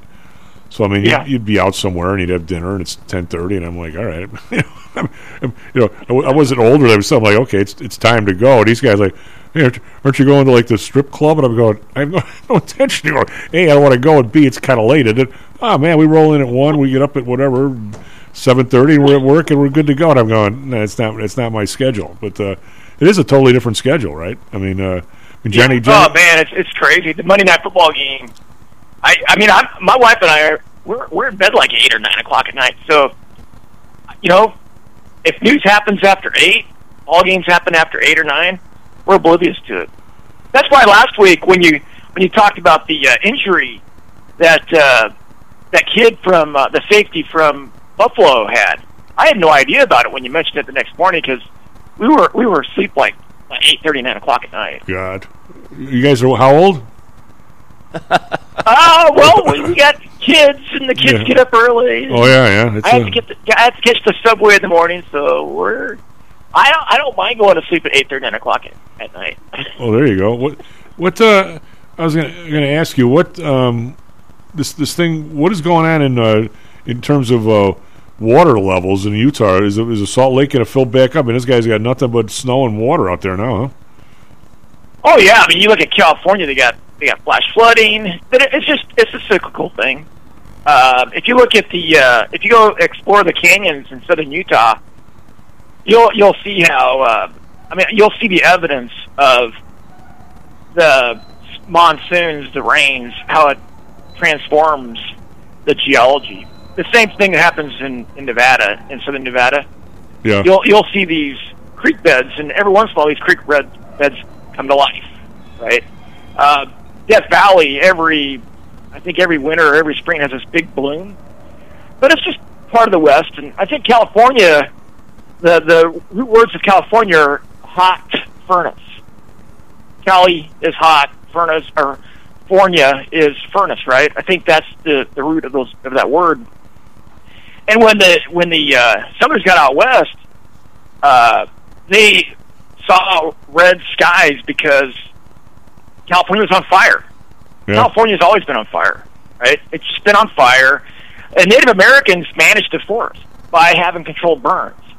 So, the, you know, comparing the West's climate and uh, weather to the East is just it, it's an apples and oranges kind of thing. So, uh, it's just normal. We have these huge rains, we have these huge snows, and then we'll go a while without lots of snow and, and rain. So, it's just part of the natural cycle. Well, the first time I uh, we were down, I, I think we were down for spring training for a week, and my buddies said, "Well, you know what? Why don't we? There's no real games tomorrow. Why don't we shoot up to Vegas for a day or two? So, which is about a, f- eh, I'm going to say four to six hours. It's it's a ways, uh, but uh, it's you know you're, it's beautiful country. You go through a couple of national forests and so forth, but Oh yeah, it seems oh, like yeah. every mi- yeah. every mile or two, you know, it's, it's Matt W's dry wash. Then now another mile, it's Weber's dry wash, and all these things look like all dried up creeks, ditches. They're not big enough to be rivers. And when it rains, all of a sudden they're all full. it's like, you know, the word. Yeah. The water Crazy. just water just runs, and uh, but I. Yeah, my brother Rod. My brother Rod was umpiring a big, uh, high level, you know, like Division One recruit AU softball tournament in Arizona, and he was driving home and he hit one of those rainstorms uh, last summer, I think it, and he had he had to pull over the side of the road because it was just it was a river on the road. Yeah. Seriously, it was a river on the road, and he couldn't stay ahead of it. Well, the, I'll probably mention this story. The first time I went to Vegas, my buddy goes, "Hey, we got this trip to Vegas. You know, this is right when we got out of grad school." And I go, "Eh, "You know, I don't." He said, "Come on, we got." It was it was like it was right when they deregulated the airline, so you could have charters. I think the deal hell was like 180 bucks for the the plane, uh, all you could drink on the way out and back, and you know we're we were, we were in a crummy hotel, right? But it was isn't that how JetBlue got its start by being a charter? Right, but this service, I think. well, before, when they deregulated, this is probably before your time, they didn't just say, "Okay, we're going to deregulate on such such a date." They deregulated by having charters, and and uh, so all the, these are these were this United Airlines charter, Amer- mostly United. But you get on an old plane; it was always a DC. I actually was on a 707 once, believe it or not. Mostly it was a DC-8. But the weird part is, compared to today's world, is you, you brought your luggage to the airport and you checked your luggage in, and then you didn't see it again. They brought it to your room, right? So that night, so you went out and gambled and got what else you did all day long, and you pile into the room at one in the morning, and there's your luggage, you know, behind the locked door. And then Sunday morning, they'd come and get it. And, and, the next time you'd see it was on the carousel in uh, O'Hare. You know, but you'd go out there, and we stayed at a place called the uh, Flamingo Capri, which was this motel. I mean, I mean motel. Uh, Matt, you know the diff- Matt, you know the difference between a motel. we, uh, we used to live in one when, when our when our trailer burnt down. We lived in a motel for a while. Matt, you know the actual difference between a motel and a hotel? Um, is it is it something about uh, entrance from outside versus entrance from inside? or Yes, like that? exactly. That's what I Ver- thought. Very good. If Yeah. you if you enter into a hallway and into a hotel, if you enter outside, it's a motel. So anyway, th- this was it was it was where the uh, Imperial Palace was built. Was knocked, this place was knocked down and was built, and there was a big spot next to the Flamingo, hence the Flamingo Capri. Well, the bottom level was a two-story motel. We were on the top, thank God. But the bottom part, the parking lot had these yellow lines saying, "Dry wash area, do not park here," or your, your cars. And downstairs, downstairs there were like three rooms missing in the middle of the place, which was the dry wash. So if it rained, if you were like in the room next to it, the water would be racing right next to you. It was like a big divot, maybe two or three feet deep in the middle, but you could drive. You know, it was like a dent, you know, in the parking lot, and that was a dry wash. So somewhere under the Yeah, we, we have we have one at our condo. It's called green space, and man, when it rains, that thing fills up. Well, if you go to Scottsdale, there's this there's a spot out on uh, whatever the name of the road is. It's out on between the road between the uh, reservation and, and the city. There's this massive. Maddie, I don't know if you've ever seen it. There's this huge open area of grass. We I played handball there. There's there's basketball courts. There's bike paths. It's gorgeous.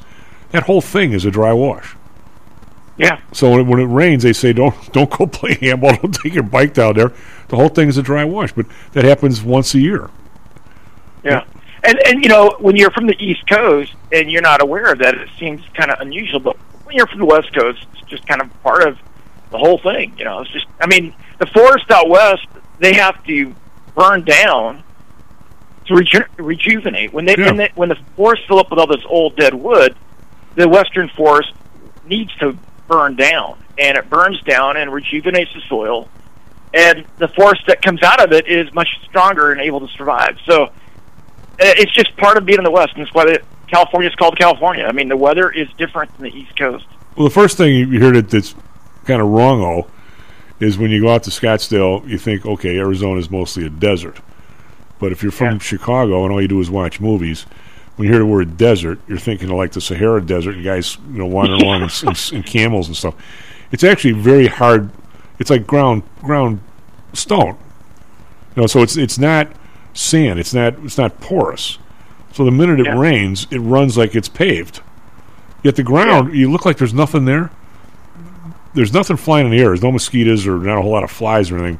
Look at the ground. The ground is alive with stuff crawling around. I mean, it's it's weird. Anyway, enough of the of that. What uh, I I was just mentioning to Kenny about my predictions for the year, which you know I don't want to have been right ever, but it seems like in terms of the market, I think you can eke out a profit uh, to the upside. Maybe if you do a little call selling, or maybe if uh, you have it stacked that has a little dividend. Um, but I don't know that I don't know that the Fed's going to give you the twenty percent bump. I think some stocks have a way to go, uh, Hal, but I don't. I'm not. I'm really not into some huge crash here. Some of the stocks that have sort of crashed already have crashed. I mean, right? That I you know that have down to from they're down 50, 60, 70 percent. The amount of layoffs starting to bother me. I don't. These companies that are laying, you know, if you start laying off ten thousand people, there's something wrong with your company. I would think.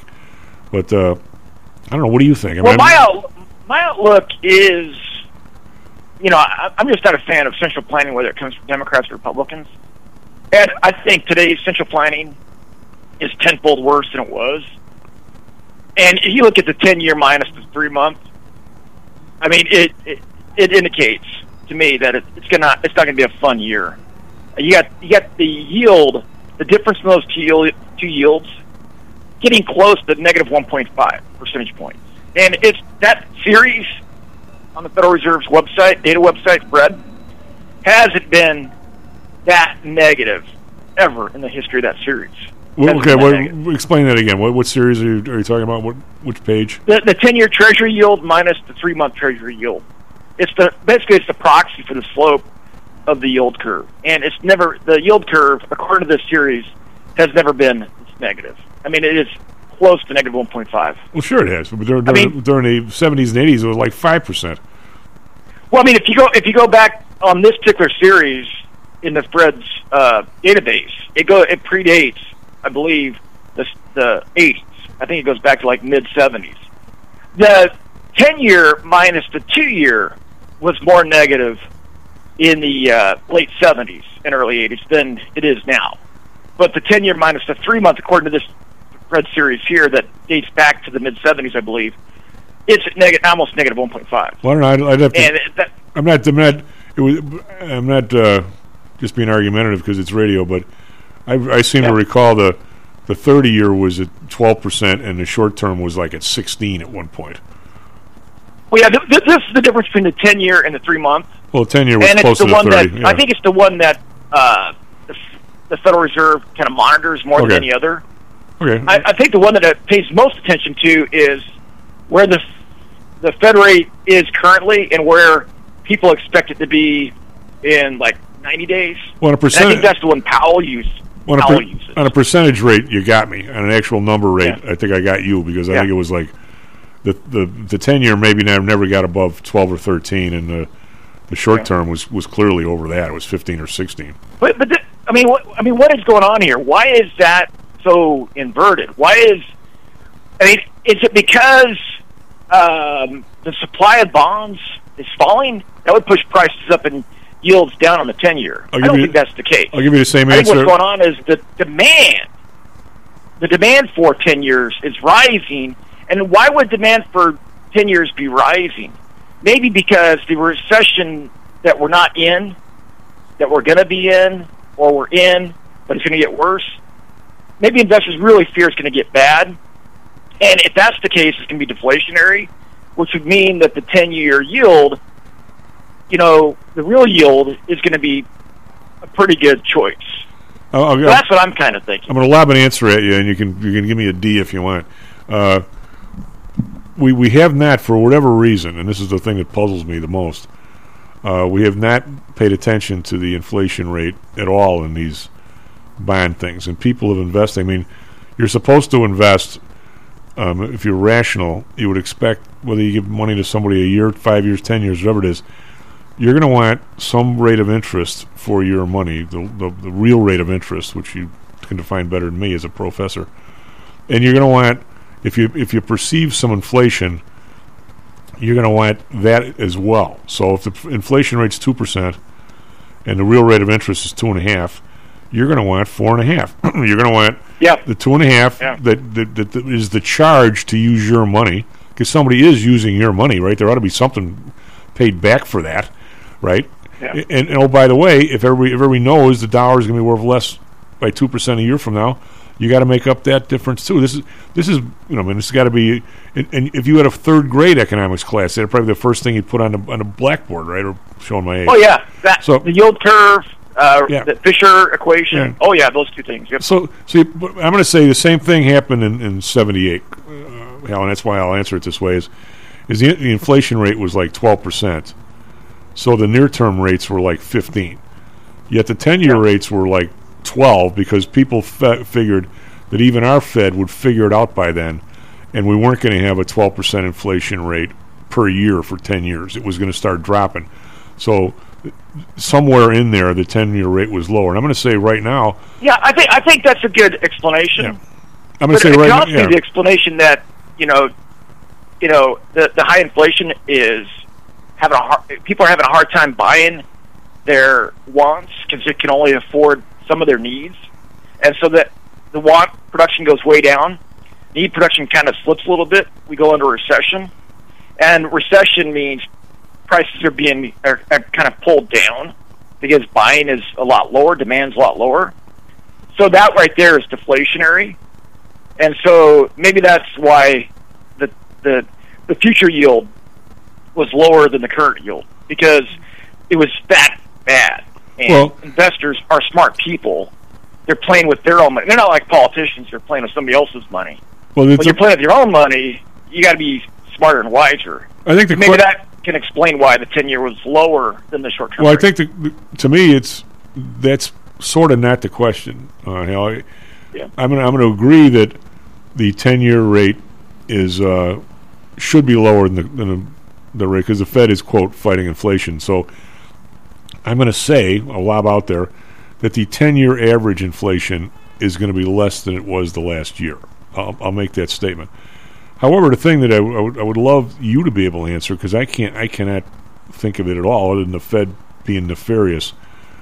The idea of both numbers being so low is startling to me. I mean, we've had in the last three years an inflation rate of friggin' ten percent a year, minimum, minimum, Yeah. and yet yet the rates are finally getting to four and a half.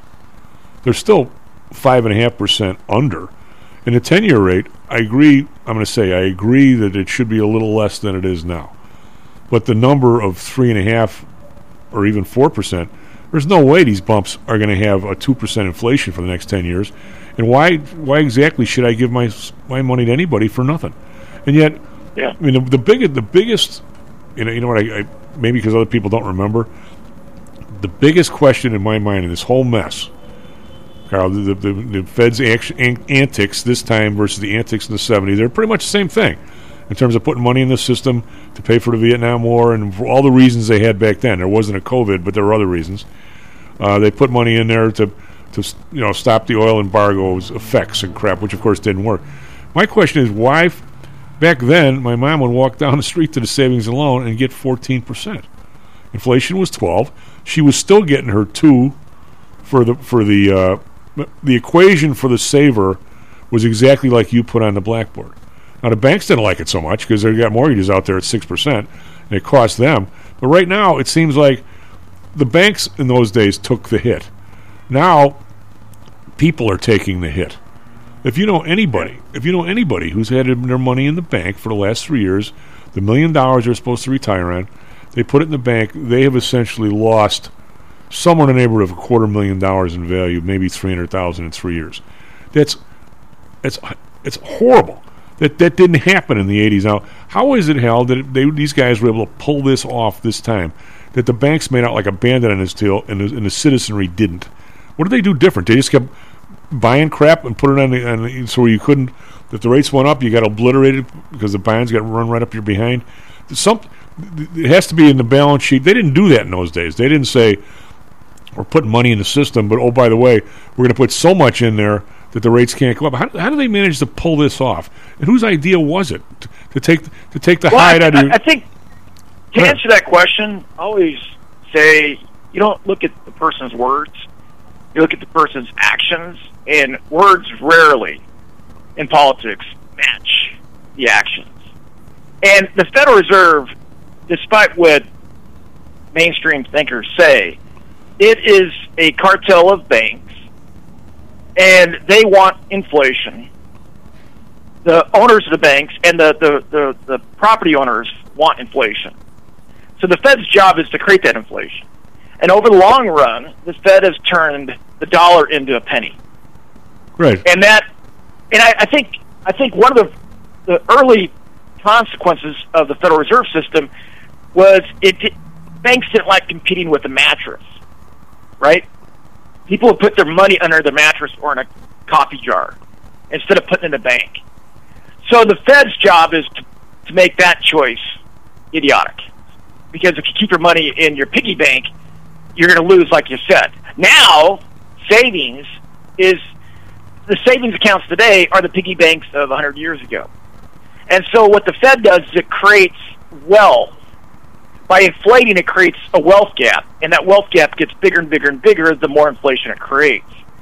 And the, the people who suffer in that system are everyday Americans who aren't hedge fund investors, who can't leverage. So the key now to be creating wealth is to use leverage. You buy an asset using leverage, using debt. If you get if the asset goes up ten percent, you can get a two three hundred percent return, Oh yeah. right? So if the if the Fed's goal is overall inflation uh, through time, and occasionally it has to pull back on that, the the wealthy class, the investor class, they make out bandits because they can borrow and leverage and get those huge returns. And they got they got to be careful because every once in a while the Fed will pull back, which is why it's necessary for these investment banks on Wall Street to have a revolving door with the Fed and Treasury. Right? You do your public service at the Fed, at Treasury, and then you go and make your money at on Wall Street. And that's why these banks had these big investment banks and big American banks had to be saved during the financial crisis. Right? So they can continue that revolving door. Do you mind if so I- the, the person that gets hurt is the everyday American who can maybe only afford put their money in savings. All right, could you so mind- today's savings accounts are 100 years ago's piggy banks. All right, do you mind if I uh, step back a hair here and uh, explain what you just uh, meant to every man uh, in terms of leverage? Because Hal's on, on level three here. If, say, Matty Weber and I have, uh, we got a bunch of money and we open up a hot dog stand. And we and we we pay a million bucks for a hot dog stand. It'd be a nice hot dog stand, I hope. And we make a hundred grand a year. All right, we're making ten percent. So then we do the same thing. We put up another million bucks. We get another hot dog stand. We make another million bucks. So now we're going to do a third one, and one of us is going to be smart enough to say, "Wait a minute." On a very low end, we're making a ten percent return. But if we can, in a new hot dog stand, if we put up a half a million and borrow a half a million at say eight percent, now that we're getting our million, we're making a ten percent return, but we're also getting the two percent edge on the other half a mil, right? So we're actually for our five hundred thousand that we put in the second place, we're going to be making like what sixty or seventy, not so we're making twelve percent. That's Exactly. That's how it works. Yeah, but- and but that's that- but how that- the game is rigged But that's how a, for people who have wealth. But that's how you and I might do it. What you're talking about is somebody who says, "Screw it, I, I got no dough, and I'm going to get some government agency to give me like all the money leveraged." and it's it's a real I deal. mean, that's So- what, isn't that what banks do? Though? Yeah, they I mean- they can lend a billion dollars at I don't know five percent yeah, or six percent, and they can borrow from the Fed. The Fed can just print it into existence, and they can borrow from the Fed for four percent. and it's a hell of a lot So easier than give, it's complete arbitrage. well, it's a hell of a lot easier than giving hundred loans to to to Matt Weber and his hundred and his hundred cousins for hot dog stands. You don't need the people. to do it. Unless yeah. unless you're uh, Jim Carrey's character in Yes Man, and you just say yes to all the loans. Well, you know what? I'm not so sure that that isn't such a bad idea. well, in times of when the market's doing or the economy's doing well, it's not a bad idea. When it's not doing well, you probably want to say no to all the loans. SP futures down 20 and futures down 82. Be right back. How much confidence do you have that your investments will make you wealthy? Do you truly know the odds? Welcome to Luckbox, the control freak's guide to life, money, and probability. Luckbox shows you how to factor in the likelihood of success before you commit to an investment or any other life decision. Your brain is smarter than your gut, and that's why you owe it to yourself to read Luckbox. We've made it easy because Luckbox is free for one year at luckboxmagazine.com/jocks. Each new issue dives deep into the current investing climate, separates the signal from the noise with timely, actionable trading ideas, and equips you with savvy investing tactics you don't already know. All while exploring how to live your best life through music, spirits, food, sports, travel, fitness, and a whole lot more. Luckbox is the essential magazine for proactive investors who are hell-bent on controlling their financial futures. It's for overachievers and alpha types who don't buy into Wall Street's investment gurus. It's for mavericks who believe in life, luxury, and the pursuit of happiness. It's for you. Smart investors don't bet on possibilities, they play the probabilities. Luckbox is $7.99 on newsstands, but you can subscribe for 10 free digital issues at luckboxmagazine.com slash jocks. Don't rely on luck. Get Luckbox at luckboxmagazine.com slash jocks. Hello, this is Tom Howell, the Chief. We've talked a lot on the show about risk and suitability, about how your portfolio should match your age, income, and risk appetite. It's been hard for investors to maintain that suitability in the last several years due to a Fed strategy that has driven interest rates to virtually zero. You may have even heard that the Fed was trying to drive conservative investors to a riskier portfolio on purpose, for whatever reason. I'm sure you are aware of investors that took some increased risk, such as longer term fixed income securities, and are now unhappy with that choice. At PTI, we've always stressed total portfolio risk awareness and tried to minimize chasing returns in a tough environment. Well, now it looks like maybe interest rates are moving more towards historical levels. Everyone needs to be aware of what that continued movement might do to your portfolio, both good and bad. We also have a stock market that seems to have stalled, at least for the short term. I think it's time for everyone to take a serious look at their goals, their risks, and their portfolios. Do they match? If not, we can help. We have a signature protected index program. We have ways to hedge against interest risk. We can make that portfolio right for you again. Go to PTIsecurities.com or call us right now. The market can change very rapidly. That's PTIsecurities.com. Hi, I'm Audrey Johnson, an owner of Home Source Realty and a frequent contributor to Stocks and Jocks. If you're nervous about the stock market and considering diversification, or are looking for a rate of return way better than your banks, consider adding rental properties to your portfolio. Whether it's a condo, single family, or multi unit building, I can help you select a property that meets your financial needs. Call or text me at 708 349 3456. That's 708 349 3456. Or visit my website at myhomesourcerealty.com. That's myhomesourcerealty.com. Stocks, jocks, Stocks and jocks. stocks and jocks. You are out of control. Here, right now, right here, right now, right now.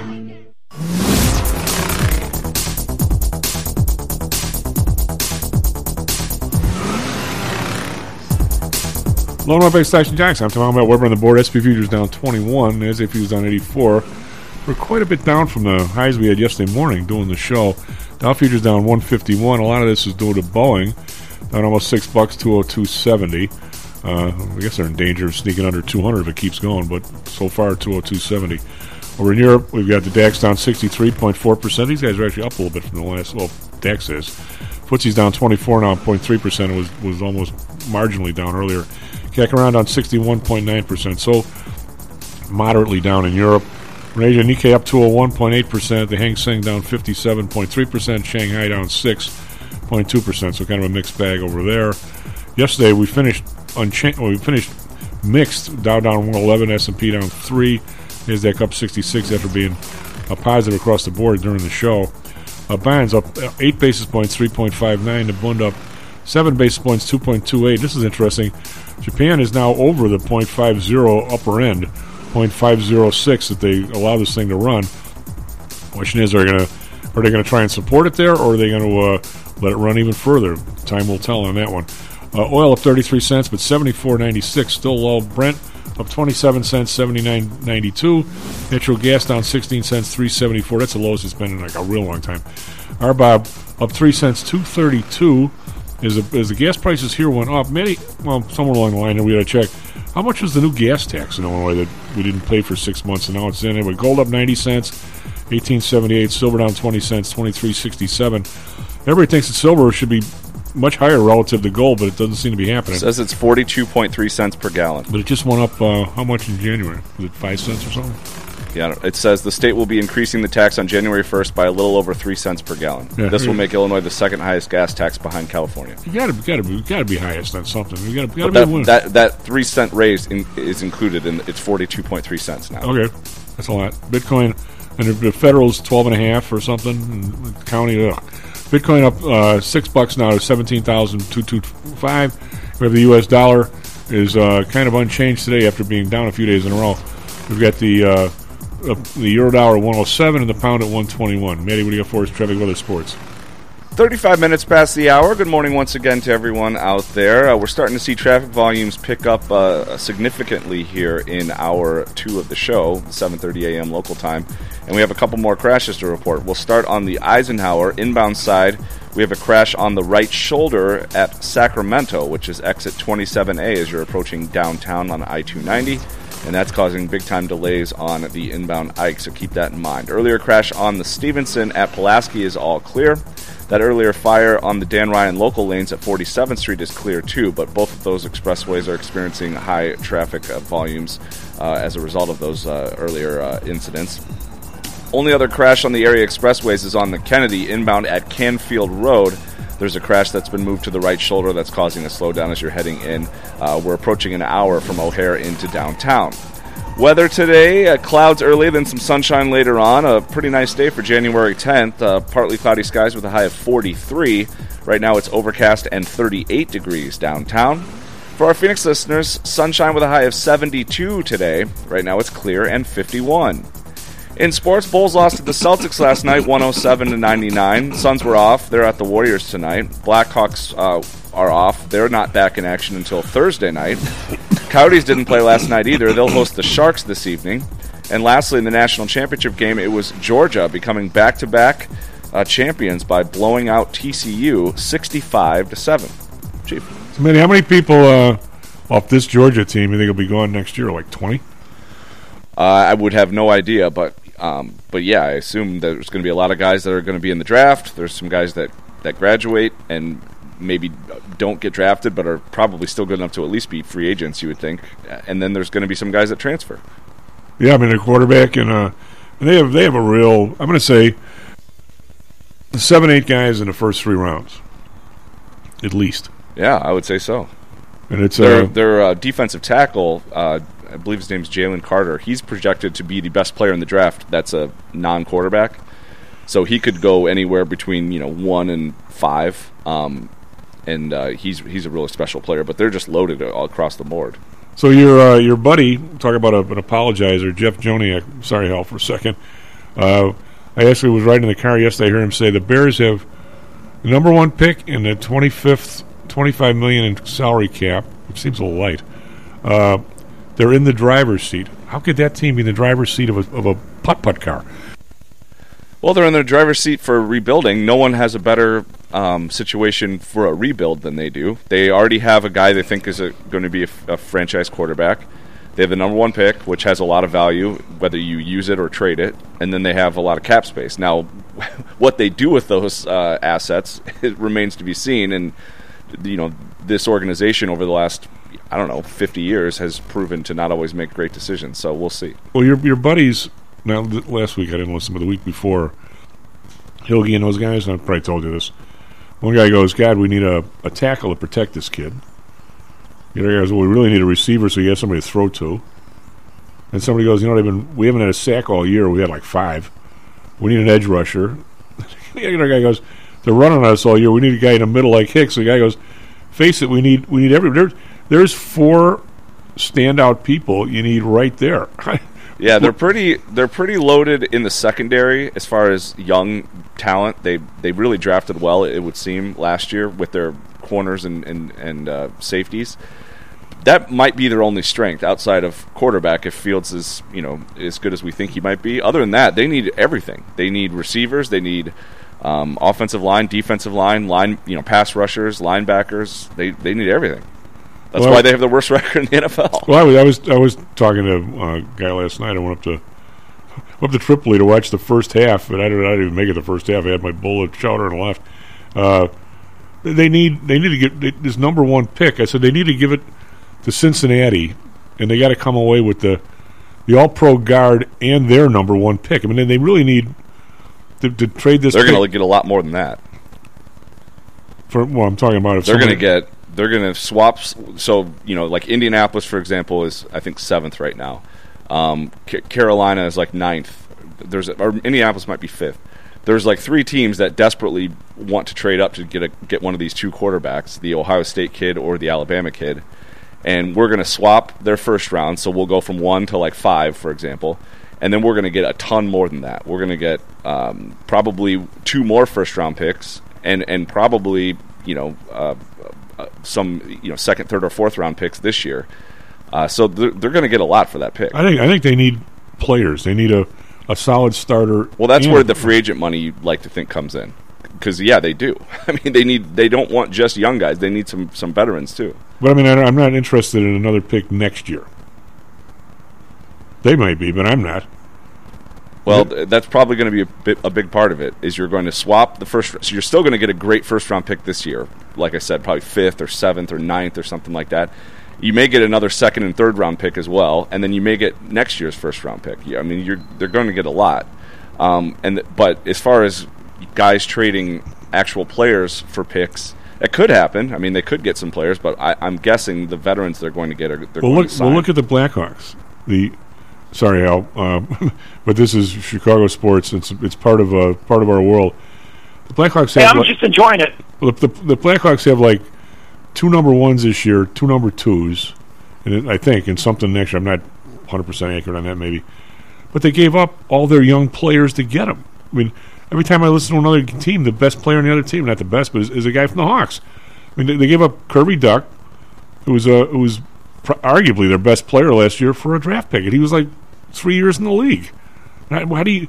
Mean, you give up Roquan Smith for a draft pick, basically. What, what, what's the point of that? He's he's he's a successful draft pick. Well, that's I mean that's the whole thing. You you're when they're in a contract year, you have to make the decision: Right. are they are they an asset you want to invest in, or are they you trade them and, and get another draft pick and then push push it down the line another three or four years? Yeah, I'm just saying uh, he's their best draft pick in how many years? Except for maybe maybe the quarterback. Well, they haven't had a lot of first round picks. Yeah, he's well, one of the only ones they've yeah. had. Well, that's true. Anyway, en- enough of the Bears and, and the Hawks are, are sorry group. The Bulls are playing better, at least. They're Uh, not very good either. Hey, my, my question is the Bears versus the Bulls. Oh God. well, that's uh, the only. Well, Virginia. Virginia turned 100 this week, didn't she? I think so. Wow. Now they're now they're talking about some massive new Soldier Field experience. You read, read about this?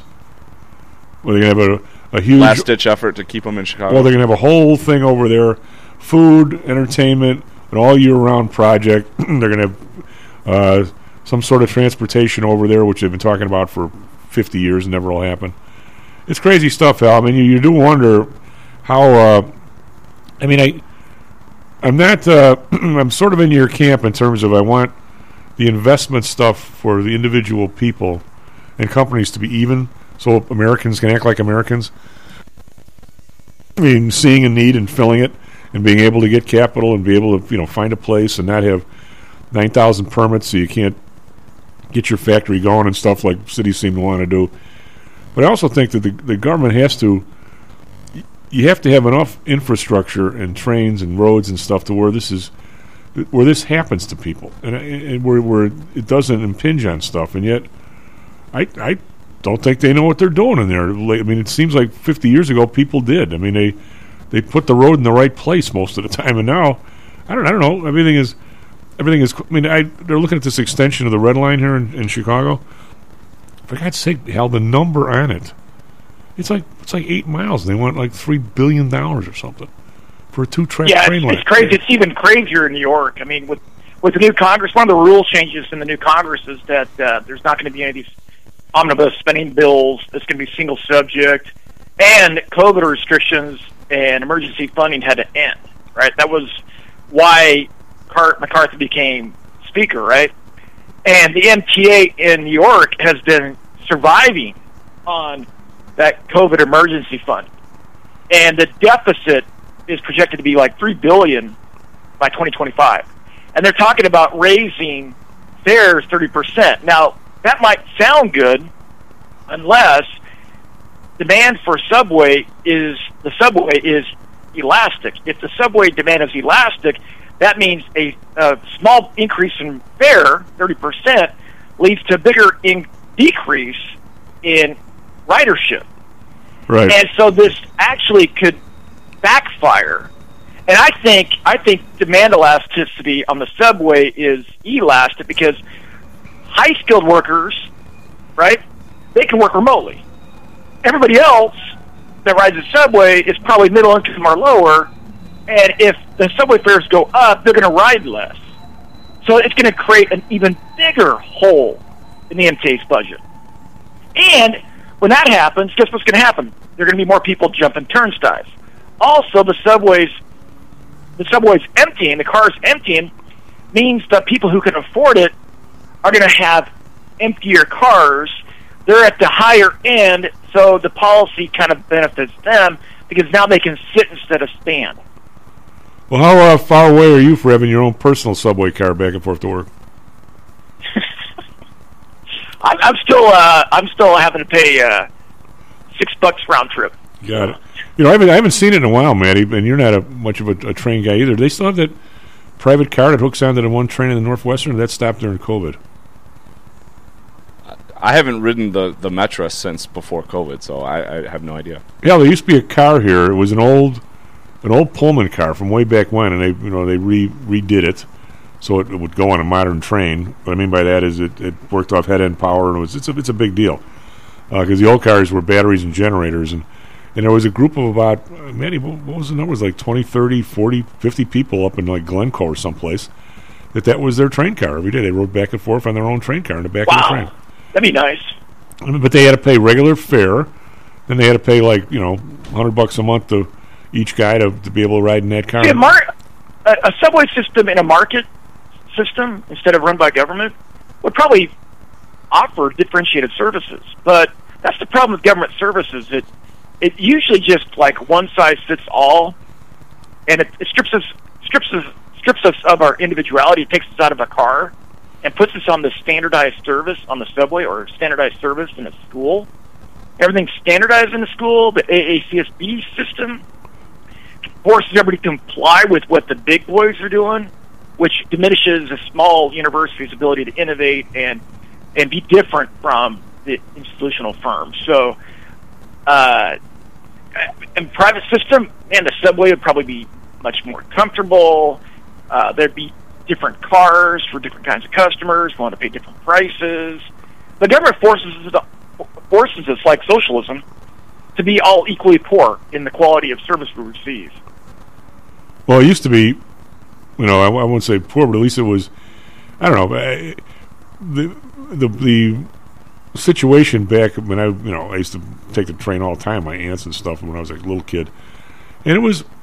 I'll tell you what though, it was you were scrunched, but it was safe. You know, nobody, everybody just did it. I mean, I, if you get pictures, and I'm sure there are somewhere, before there was an orange line here in Chicago, it was out the Midway.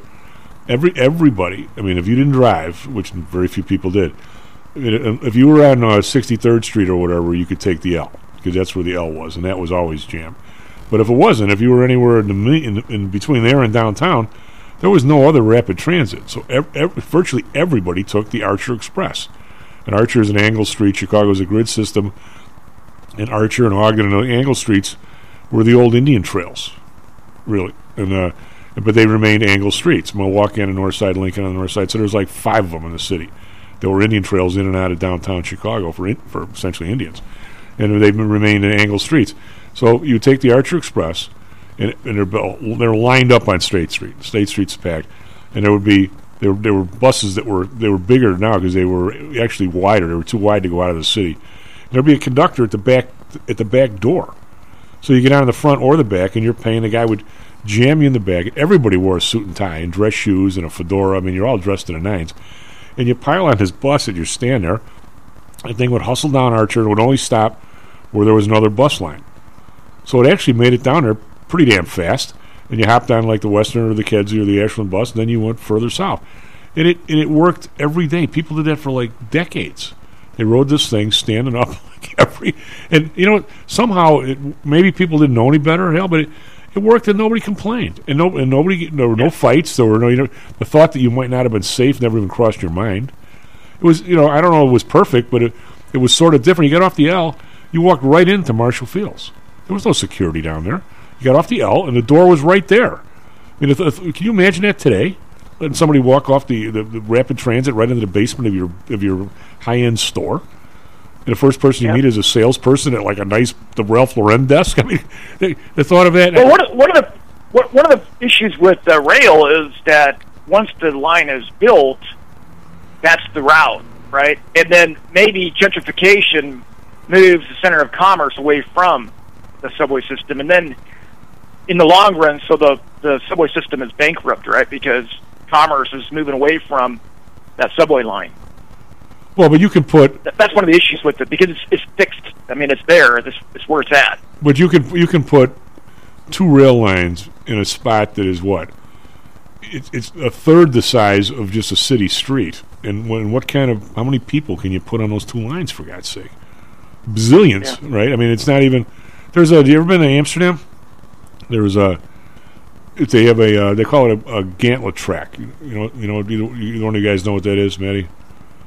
Where they- don't, no. Well, there's if, if you walk down this main drag, main main uh, main drag, when I say where all the shops are and stuff, there's no cars there. There's a lot of people walking. There's bikes and stuff, but in the middle of the street, there's there's a rail line. But the, with the rail line, it- they only go in one direction. But if you look close, there's not two rails. There's four, and the two are the two are like separate, maybe by four inches on each side. So there's actually two rail lines that swing in, and one is on one of the set of tracks, and the other's on the other. And, and the whole commerce down the street for maybe a half a mile or a mile are the streetcars. And they come in and they stop. And it, but this, the, the, the thing is like eight feet wide in the middle of the street. And there's two rail lines there compared to a street, you know, a four lane street. Are, are they are they competing rail lines, or No. is one offering an express They- and one is uh, no, one just comes from a stopping at all different. They just come from two parts of the city, and then they merge on this one line. It's called a gantlet track, where they don't actually switch onto the the same track. There's two tracks there. So if they come together and one of them doesn't stop, they're going to bang into each other, which you know, which, which you hope doesn't happen. But anyway, enough with that. What? Uh, but I mean, I, I think there is a if if if we expect the economy to pop up in all kinds of different directions, with a lot of the stuff that we're, we're manufacturing stuff here, we aren't we weren't before. We want a little more military spending. I'm, I'm not saying I do. I'm just saying what we generally seem to want.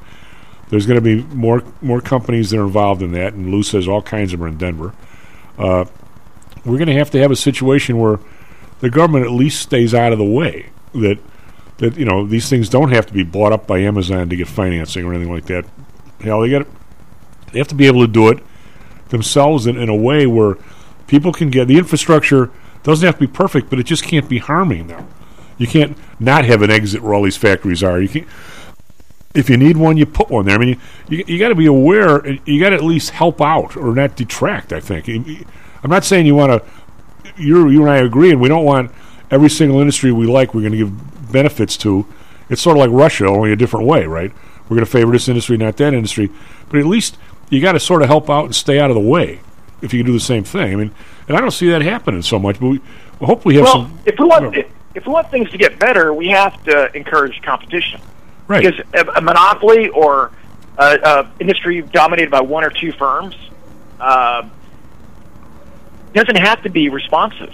They don't have to be dynamic. They don't have to be innovative. So all you have to do is encourage a competitor.